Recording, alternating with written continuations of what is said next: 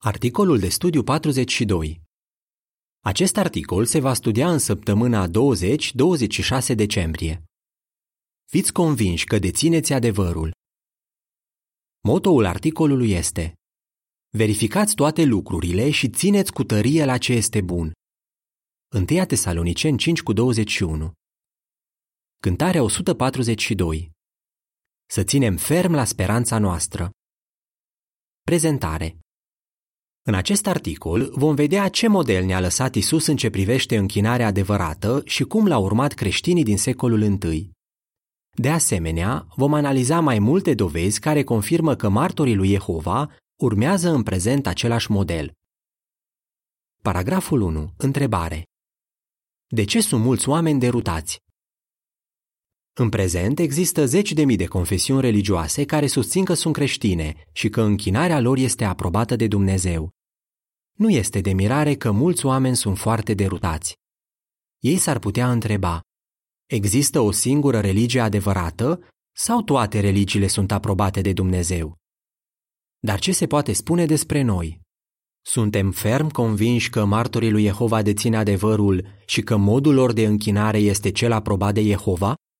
Este posibil să avem această convingere? Să analizăm dovezile. Paragraful 2. Întrebare. De ce a fost Pavel ferm convins că deținea adevărul? Apostolul Pavel a fost ferm convins că deținea adevărul.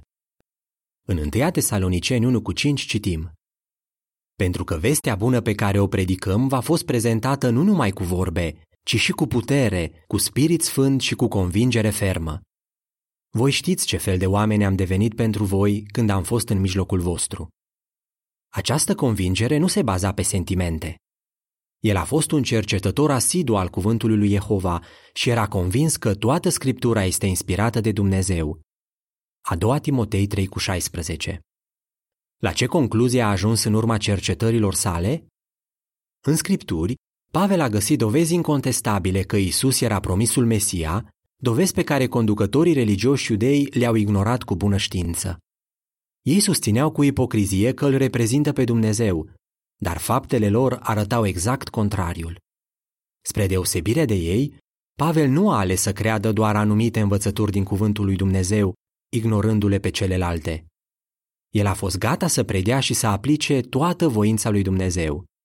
Faptele 20:27. Paragraful 3. Întrebare. Trebuie să avem răspunsuri la toate întrebările pentru a fi convinși că deținem adevărul? Unii consideră că religia adevărată ar trebui să dețină răspunsul la orice întrebare, chiar și la întrebările la care Biblia nu răspunde în mod concret. Este aceasta o pretenție realistă? În secolul I, Pavel i-a încurajat pe colaboratorii săi să verifice toate lucrurile, însă a recunoscut că nu înțelegea absolut totul. 1 Tesaloniceni 5:21. Pavel a scris: avem o cunoștință incompletă. Și a adăugat: vedem neclar, ca într-o oglindă de metal. 1 Corinteni 13:9-12. Pavel nu înțelegea totul și nici noi. Cu toate acestea, el avea o imagine de ansamblu a scopurilor lui Dumnezeu. Cunoștințele sale erau suficiente ca să poată fi convins că deținea adevărul. Urmează câteva informații suplimentare. Lucrările și gândurile lui Iehova, prea multe pentru a fi istorisite. Pentru a fi ferm convinși că deținem adevărul, trebuie să cunoaștem răspunsul la toate întrebările pe care le avem sau care ni se pun? Nu. După cum arată următoarele versete, nu vom cunoaște niciodată în întregime lucrările și gândurile lui Iehova. Vom continua să învățăm despre Dumnezeul nostru pentru eternitate. Până atunci, Iehova ne-a dezvăluit suficiente lucruri despre sine și despre scopurile sale ca să putem avea o credință solidă în el și să le explicăm și altora învățăturile fundamentale din cuvântul său. Psalmul 40:5: multe sunt lucrările pe care le-ai făcut, o Iehova, Dumnezeul meu, lucrările tale minunate și gândurile tale față de noi. Nimeni nu se poate compara cu tine. Dacă aș vrea să le vestesc și să vorbesc despre ele, ar fi prea multe ca să le pot istorisi. Eclesiastul 3:11: el a făcut orice lucru frumos la timpul lui Chiar a pus veșnicia în inima oamenilor. Totuși, ei nu vor pătrunde niciodată de la început până la sfârșit lucrarea pe care a făcut-o adevăratul Dumnezeu. Isaia 55,9: Pe cât de înalte sunt cerurile față de pământ, pe atât de înalte sunt căile mele față de căile voastre și gândurile mele față de gândurile voastre. Romani 11,33: O, adâncul bogăției, înțelepciunii și cunoștinței lui Dumnezeu! Cât de nepătrunse sunt judecățile sale și cât de necuprinse sunt căile sale! Revenim la articol.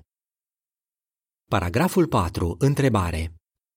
Cum ne putem întări convingerea că am găsit adevărul și ce aspecte cu privire la adevărații creștini vom analiza? Ne putem întări convingerea că am găsit adevărul analizând prin comparație modelul pe care l-a lăsat Isus în ce privește închinarea și modul de închinare al martorilor lui Iehova de astăzi. În continuare, vom vedea că adevărații creștini 1. Resping idolatria 2. Acordă respect numelui lui Iehova 3. Iubesc adevărul și 4. Au o iubire autentică unii față de alții. Respingem idolatria. Paragraful 5. Întrebare. Ce învățăm de la Isus despre modul corect de a ne închina lui Dumnezeu și cum putem aplica ce ne-a învățat El? Motivat de o iubire profundă față de Iehova, Isus i s-a închinat în mod exclusiv Lui, atât în cer cât și pe pământ. Și pe discipolii săi i-a învățat să îi se închine doar lui Iehova. Nici el, nici discipolii săi nu au folosit vreodată imagini în închinare. Întrucât Dumnezeu este spirit, este imposibil ca o reprezentare făcută de mâini omenești să evoce gloria lui Iehova. Însă este potrivit să facem imagini ale unor așa numiți sfinți și să ne rugăm la ele? În a doua dintre cele 10 porunci Iehova a spus: Să nu-ți faci chip cioplit sau înfățișarea vreunui lucru care este sus în ceruri sau jos pe pământ, să nu te pleci înaintea lor. Exodul 20,4-5. Pentru cei care vor să îi se închine lui Dumnezeu într-un mod aprobat de El, aceste cuvinte sunt cât se poate de clare. Paragraful 6. Întrebare. Ce model urmează martorii lui Iehova în ce privește închinarea? Istoria laică atestă că primii creștini s-au închinat doar lui Dumnezeu. De exemplu, o lucrare istorică de referință afirmă că primii creștini ar fi privit cu aversiune chiar și ideea de a avea imagini în locurile lor de închinare. History of the Christian Church.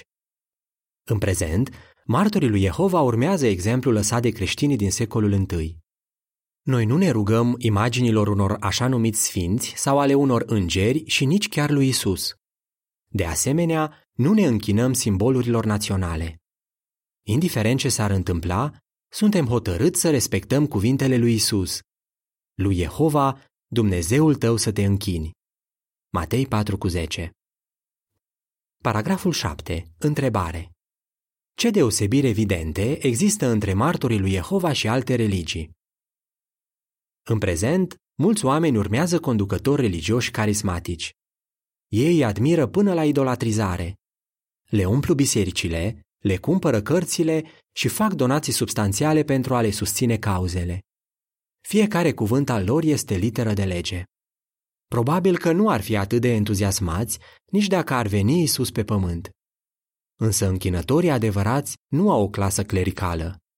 Deși îi respectăm pe cei care sunt în fruntea noastră, ne ghidăm după cuvintele clare ale lui Isus: Voi toți sunteți frați. Matei 23,8-10. Noi nu idolatrizăm oameni, conducători religioși sau politici, și nici nu le susținem cauzele. Dimpotrivă, ne păstrăm neutralitatea și rămânem separați de lume. Astfel, ne deosebim net de multe confesiuni care se consideră creștine. Acordăm respect numelui lui Iehova. Paragraful 8. Întrebare. De unde știm că Iehova vrea ca numele său să fie glorificat și cunoscut de toți oamenii? Cu o anumită ocazie, Isus s-a rugat: Tată, glorifică-ți numele. Iehova însuși a răspuns cu un glas ca de tunet, promițând că își va glorifica numele. Ioan 12,28. În timpul serviciului său pământesc, Isus a glorificat numele lui Iehova. Așadar, este normal ca adevărații creștini să folosească cu mândrie numele lui Dumnezeu și să li-l dezvăluie și altora. Paragraful 9. Întrebare. Cum au arătat creștinii din secolul I că acordă respect numelui divin? În primul secol, la scurt timp după întemeierea congregației creștine, Iehova și-a îndreptat atenția spre națiuni ca să scoată din ele un popor pentru numele său. Faptele 15:14. Creștinii din secolul I foloseau cu mândrie numele lui Dumnezeu și le vorbeau și altora despre el. Ei au acordat un loc important numelui divin, folosindu-l atât în lucrarea de predicare, cât și în scrierile lor.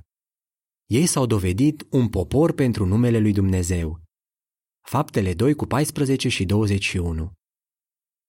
Paragraful 10. Întrebare. Ce dovezi avem că martorii lui Iehova sunt un popor pentru numele său? Sunt martorii lui Iehova un popor pentru numele său? Să analizăm dovezile. Astăzi, mulți conducători religioși au făcut tot posibilul să ascundă că Dumnezeu are un nume. Ei l-au scos din traducerile lor și, în unele cazuri, au interzis folosirea lui în cadrul serviciilor religioase. La nota de subsol se spune: de exemplu, în 2008, Papa Benedict al XVI-lea a interzis folosirea sau pronunțarea numelui divin în cântecele, rugăciunile și serviciile religioase catolice. Sfârșitul notei de subsol. Cine ar putea contesta că martorii lui Iehova sunt singurii care acordă numelui lui Iehova respectul și onoarea cuvenite? Niciun alt grup religios nu face atâtea eforturi pentru a le vorbi cât mai multor oameni despre numele lui Dumnezeu. Astfel, noi facem tot ce putem pentru a trăi la înălțimea numelui pe care îl purtăm, acela de martori ai lui Iehova. De asemenea, am produs peste 240 de milioane de exemplare ale Bibliei, traducerea Luminoi, care folosește numele divin în locuri în care alți traducători ai Bibliei l-au omis. În plus, publicațiile noastre biblice, tipărite în peste 1000 de limbi, folosesc numele divin. Legenda imaginilor asociate paragrafelor 8 la 10. Adevărații creștini le vorbesc cu mândrie altora despre Iehova. Organizația lui Iehova a realizat traducerea Luminoi în peste 200 de limbi, astfel încât oamenii să poată citi în propria limbă o Biblie care redă numelui divin locul cuvenit. Iubim adevărul. Paragraful 11. Întrebare. Cum au arătat creștinii din secolul I că iubesc adevărul?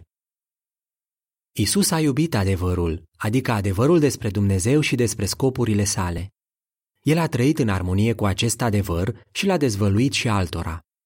Și continuatorii lui Isus iubesc profund adevărul. Apostolul Petru chiar a numit creștinismul Calea Adevărului. A doua Petru 2:2. Motivați de o iubire puternică pentru adevăr, primii creștini au respins ideile și tradițiile religioase false, precum și opiniile oamenilor care nu erau conforme cu adevărul. În mod asemănător, creștinii adevărați din prezent continuă să umble în adevăr, bazându-și întru totul convingerile și modul de viață pe cuvântul lui Iehova. A 3 Ioan 3 și 4. Paragraful 12. Întrebare. Cum acționează corpul de guvernare când ajunge la concluzia că se impune o nouă înțelegere a unei învățături și de ce? Slujitorii lui Dumnezeu din prezent nu susțin că au o înțelegere perfectă sau completă a adevărului. Uneori, ei au făcut greșeli de natură doctrinară sau organizatorică. Acest lucru nu ne surprinde, deoarece, potrivit scripturilor, cunoștința exactă crește în timp. Iehova își dezvăluie adevărul în mod treptat, iar noi trebuie să așteptăm cu răbdare ca lumina spirituală să devină mai strălucitoare. Când ajunge la concluzia că un anumit adevăr trebuie înțeles în mod diferit, corpul de guvernare nu ezită să facă schimbările care se impun. Multe confesiuni așa zis creștine fac anumite schimbări pentru a le fi pe plac enoriașilor sau pentru a fi în pas cu lumea. Spre deosebire de acestea, schimbările făcute de Organizația lui Dumnezeu au menirea de a ne ajuta să ne apropiem de Dumnezeu și să urmăm îndeaproape modelul lăsat de Isus în ce privește închinarea. Schimbările pe care le facem nu sunt determinate de tendințele sau de așteptările societății, ci de o înțelegere mai clară a Scripturilor. Noi iubim adevărul. Avem o iubire autentică unii față de alții. Paragraful 13. Întrebare.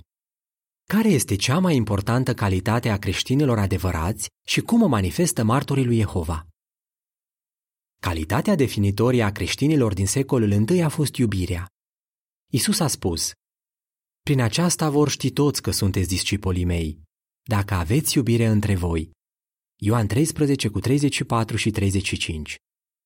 Martorii lui Iehova din toate colțurile lumii se remarcă prin iubire și unitate. Spre deosebire de toate celelalte organizații, noi am depășit barierele naționale, rasiale și sociale. Iubirea autentică dintre noi este evidentă la întrunirile și congresele noastre. Toate aceste dovezi ne întăresc încrederea că modul nostru de închinare este cel aprobat de Iehova. Paragraful 14. Întrebare. Potrivit cu Coloseni 3:12-14, cum putem manifesta o iubire profundă unii față de alții? Biblia ne îndeamnă să avem o iubire profundă unii față de alții. 1 Petru 4:8. O modalitate de a ne demonstra iubirea este aceea de a ierta pe colaboratorii noștri și de a trece peste imperfecțiunile lor. De asemenea, ne folosim de orice ocazie pentru a fi generoși și ospitalieri cu toți cei din congregație, chiar și cu cei care ne-au supărat. În Coloseni 3:12-14 citim: astfel, ca aleși ai lui Dumnezeu, sfinți și iubiți, îmbrăcați-vă cu tandră afecțiune și compasiune, cu bunătate, cu umilință, cu blândețe și cu răbdare. Continuați să vă suportați unii pe alții și să vă iertați cu mărinimie unii pe alții, chiar dacă cineva are vreun motiv să se plângă împotriva altuia. Așa cum v-a iertat Iehova cu mărinimie, așa să faceți și voi. Dar, pe lângă toate acestea, îmbrăcați-vă cu iubirea, pentru că este o legătură perfectă a unității. Această legătură de iubire care ne unește este trăsătura prin care se disting adevărații creștini. O singură credință. Paragraful 15. Întrebare. În ce alte moduri urmăm exemplul lăsat de creștinii din secolul I în ce privește închinarea? Noi urmăm și în alte privințe modelul lăsat de creștinii din secolul I. De exemplu, structura noastră organizatorică este asemănătoare celei stabilite de apostoli în secolul I. Și în prezent există supraveghetori itineranți, bătrâni de congregație și slujitori auxiliari. Asemenea celor creștini, respectăm legile lui Iehova referitoare la sexualitate și căsătorie, sfințenia sângelui și excluderea celor care nu se căiesc. Paragraful 16. Întrebare. Ce idee ne transmit cuvintele din Efeseni 4:4-6? Isus a spus că nu toți cei care vor pretinde că sunt discipoli ai săi îl vor urma cu adevărat.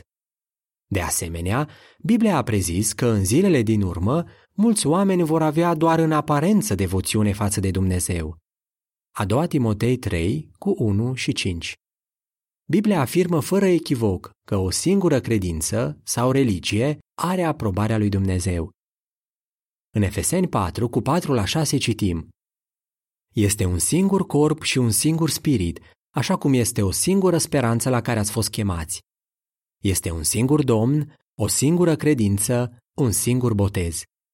Este un singur Dumnezeu și Tată al tuturor, care este peste toți, prin toți și în toți. Paragraful 17. Întrebare. Cine sunt cei care îl urmează pe Hristos în prezent și practică religia adevărată? Cine sunt cei care practică în prezent religia adevărată? După ce am examinat modelul de închinare stabilit de Isus și urmat de primii creștini, putem spune fără rețineri că aceștia sunt martorii lui Iehova. Ce privilegiu inestimabil este să facem parte din poporul lui Dumnezeu și să cunoaștem adevărul despre Iehova și despre scopurile sale. Prin urmare, să continuăm să ne întărim convingerea că deținem adevărul și să ținem cu tărie la el. Ca martori ai lui Iehova, cum arătăm că ne închinăm doar lui Iehova și acordăm respect numelui său? Iubim adevărul? Avem o iubire autentică unii față de alții. Cântarea 3. Ne dai forță, speranță, încredere. Sfârșitul articolului.